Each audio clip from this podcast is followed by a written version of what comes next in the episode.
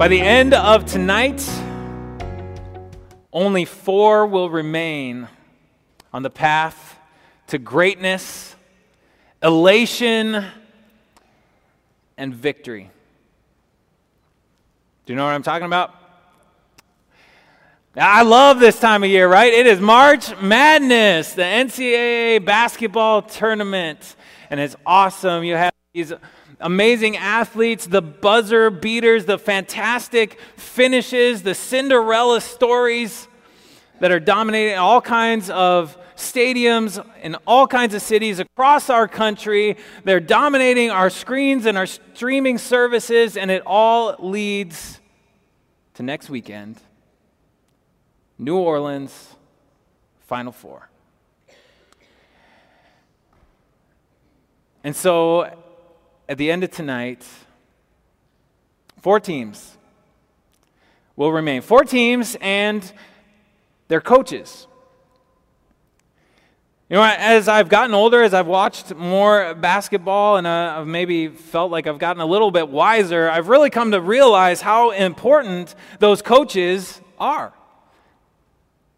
For as much talent as those young athletes might have, they need their coaches to give them guidance and direction and to help them to be successful in those games. And so you have those, those consistent coaches, their teams are in the tournament every single year. You have new up and coming coaches, the coach of St. Peter's, the Peacocks, making their run. And then you have some coaches who've been there forever, they're legends, and this may be their very final tournament. But those coaches are so important. And I recently I heard an amazing speech from one of those great coaches. This is what he said. He said, if you want to win, if you want to be successful, if you want to be crowned champions, and if you want legacy to follow after your life, if you want greatness, then here's what you do throw the ball away, give them the open looks. When they press you, crumble. Keep the lane wide open. Let them dominate you in the paint. And if you score, don't acknowledge it, don't celebrate it. Just think about how you can help the others on the court. Because the true path to greatness comes through selfless service. It's a pretty inspiring speech, right? And I bet you can't guess the coach who gave it. The Coach K? Jay Wright of Villanova? I know that stings a little bit today. Oh.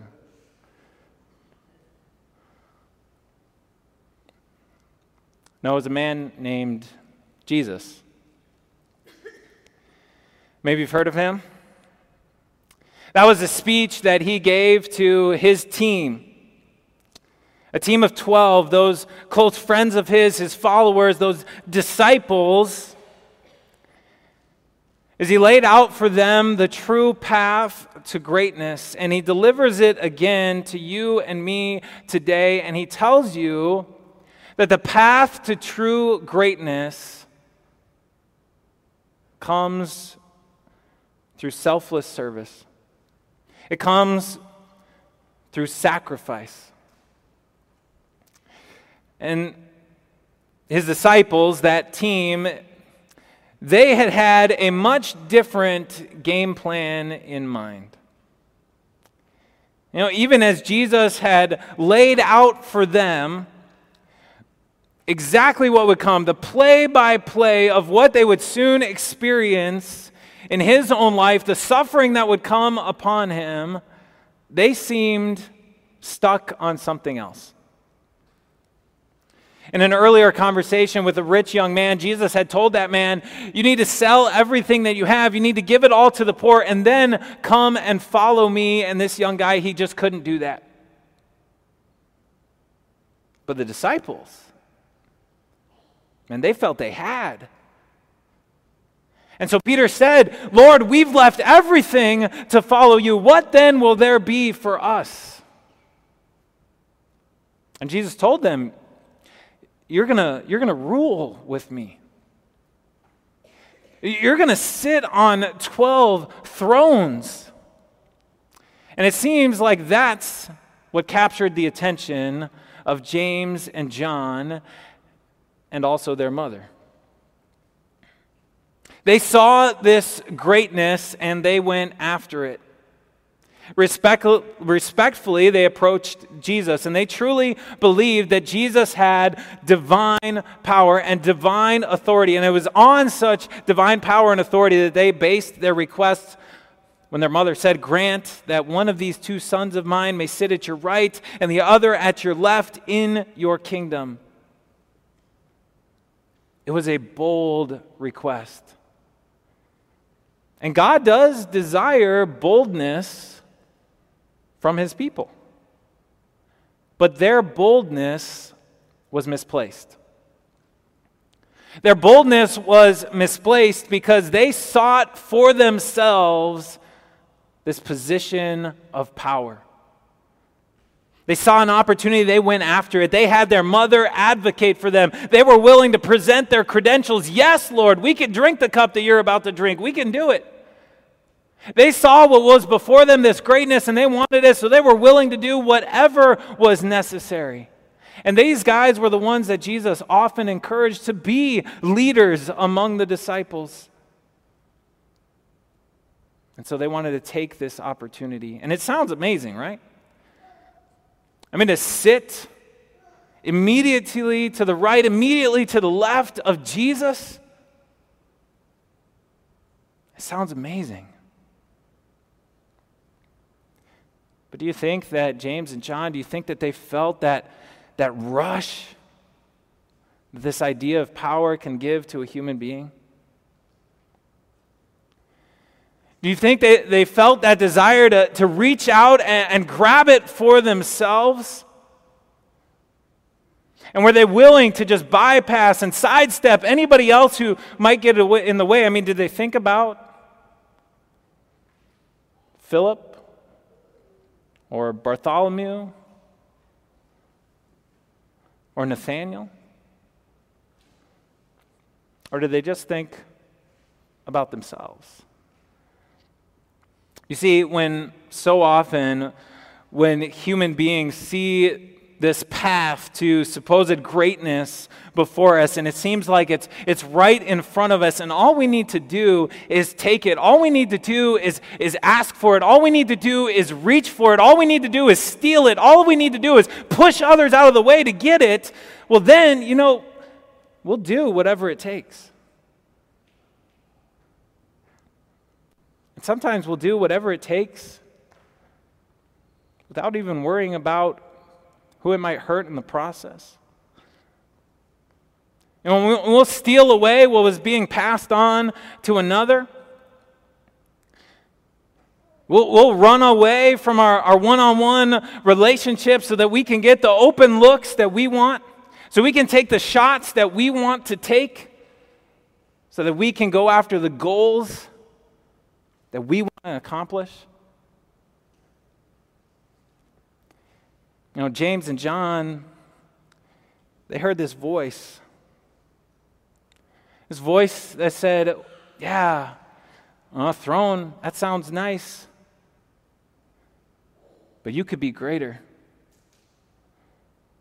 You could sit right next to Jesus. Don't you want to be there? Don't you want that position? And I know some other people who've heard that same voice. A man named Adam and a woman named Eve.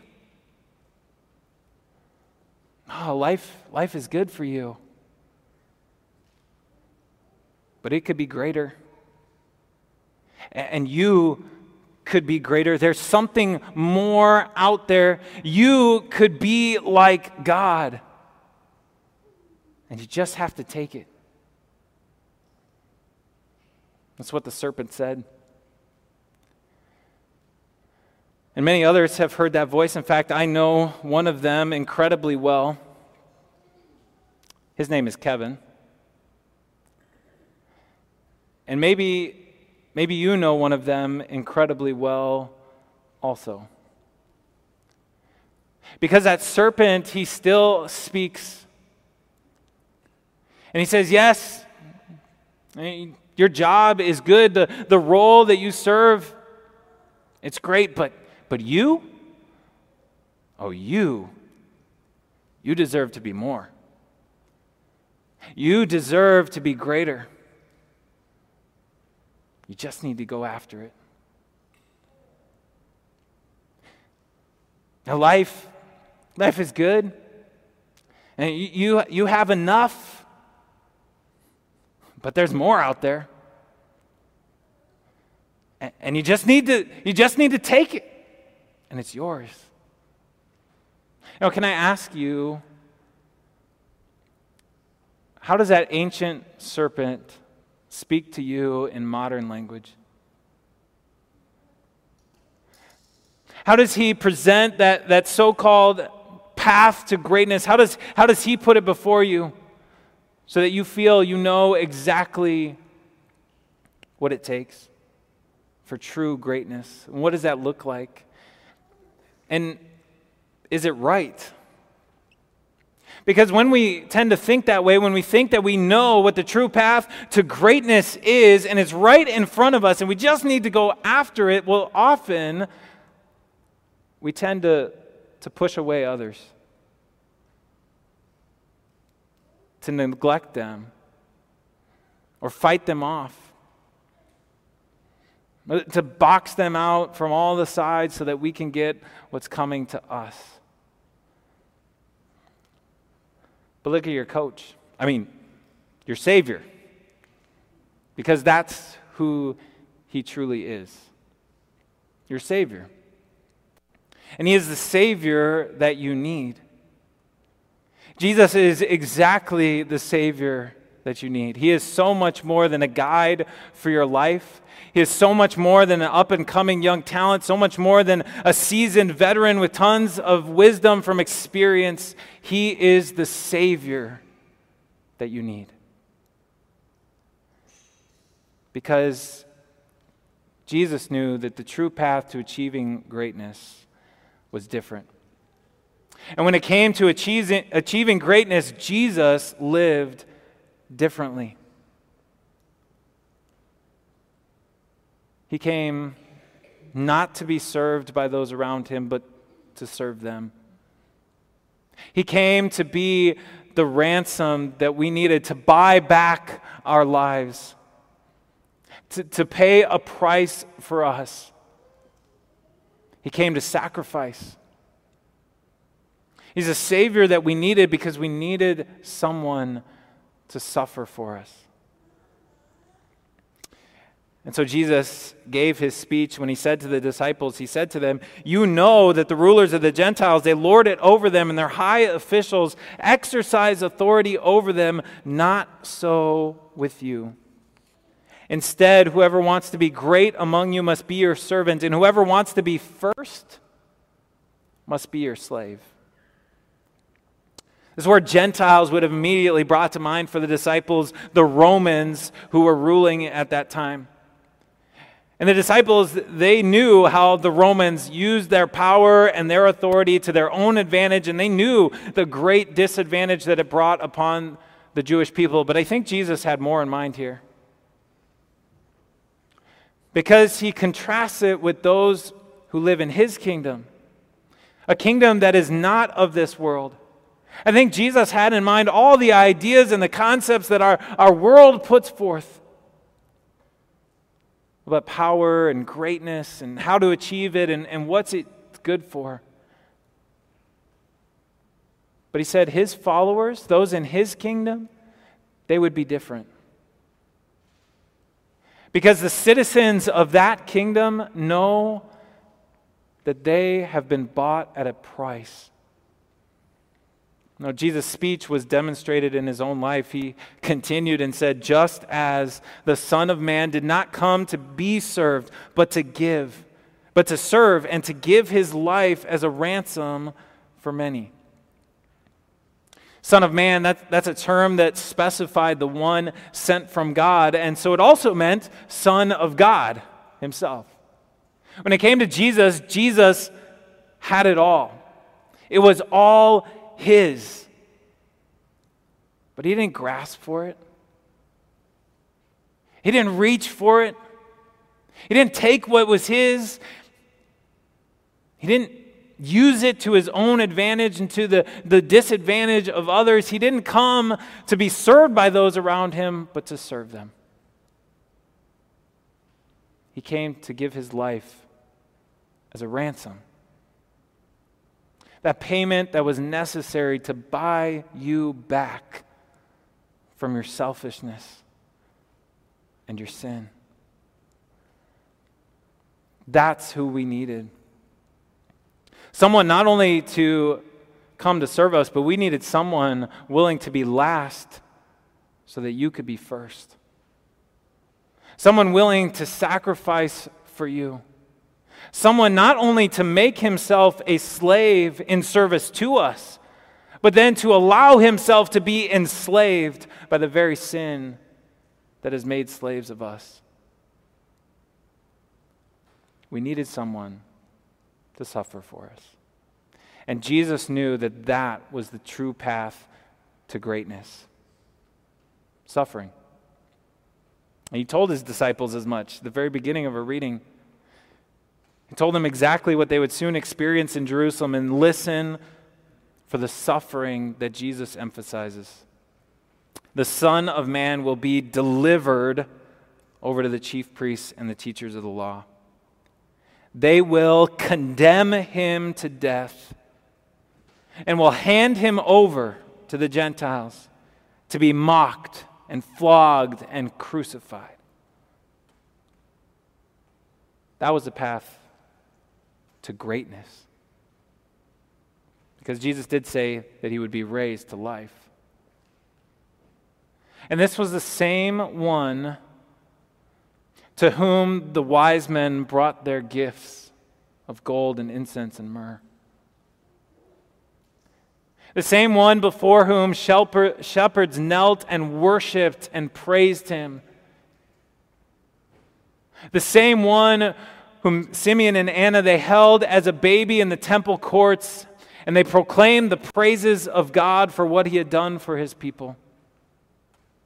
The same one to whom John the Baptist had pointed and said, Look, the Lamb of God. But now that same one would come before the chief priests and they would accuse him of blasphemously stealing away worship from God. Those teachers of the law, as they stood in the temple courts, they would look down on him and condemn him as worthy of death. He would be handed over to the Roman soldiers, and they would mock and ridicule and beat and spit on him crush a crown of thorns into his head, nail him to a tree, and then take his corpse off that tree. Suffering. And it was all for you.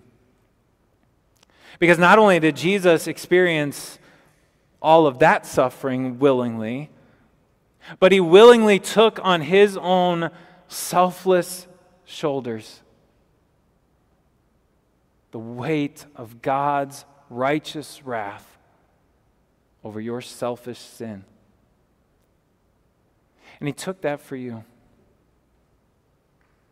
He willingly felt that for you to elevate you, to bring you into his greatness, to reign in power and glory with him. Yes, Jesus says that you will reign with him, just as he said the disciples would reign with him. And immediately those disciples, they started thinking and jockeying and planning what position am I going to have? But that wasn't Jesus' point.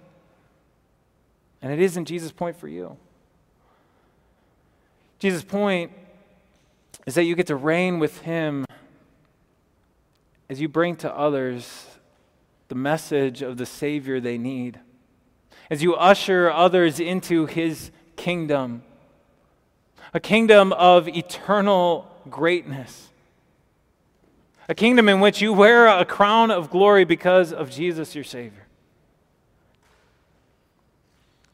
When you think about James and John, they, they were blessed to be leaders in that kingdom. And you also are blessed to be a part of that kingdom. But the blessing of Christ's kingdom, it also comes with responsibility and with privilege. The privilege to serve others. For them, it was a privilege to walk in Jesus' steps, a privilege to drink from the cup that he would drink the cup that leads you to serve and to sacrifice and to love others. To love others enough to humble ourselves. And so, this blessing of Jesus' kingdom, it comes with the privilege to serve. And so, do you sense that privilege? Do you sense that privilege that you have to live for Christ and to serve others? How Jesus elevates you to be able to serve. Jesus insisted that for his follower, the path to greatness is different. That greatness is measured in service and sacrifice. That greatness is measured in love and compassion.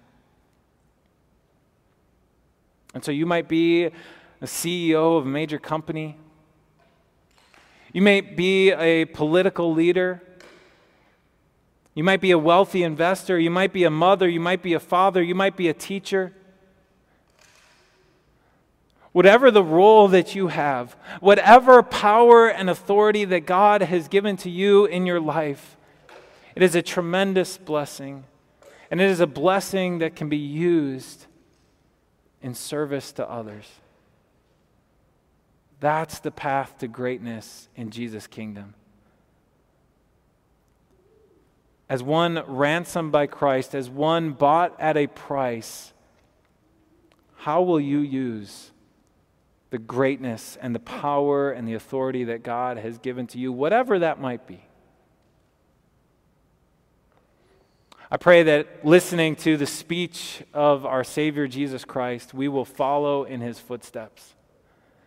And so let us be bold and confidently approach him and ask for it. Let us be bold and ask Him for opportunities to serve. Boldly ask to drink from His cup, that cup that moves us to sacrifice. Boldly ask that we might play a part in His ransom of another soul, that we might play a part to usher another one into His kingdom and the greatness they will experience there boldly ask that we will find opportunities to humble ourselves. To boldly ask this of Jesus because he is exactly who you needed him to be. Someone to serve you, someone to sacrifice for you, someone to suffer for you, and show you that the true path to greatness in his kingdom comes through selfless service and sacrifice.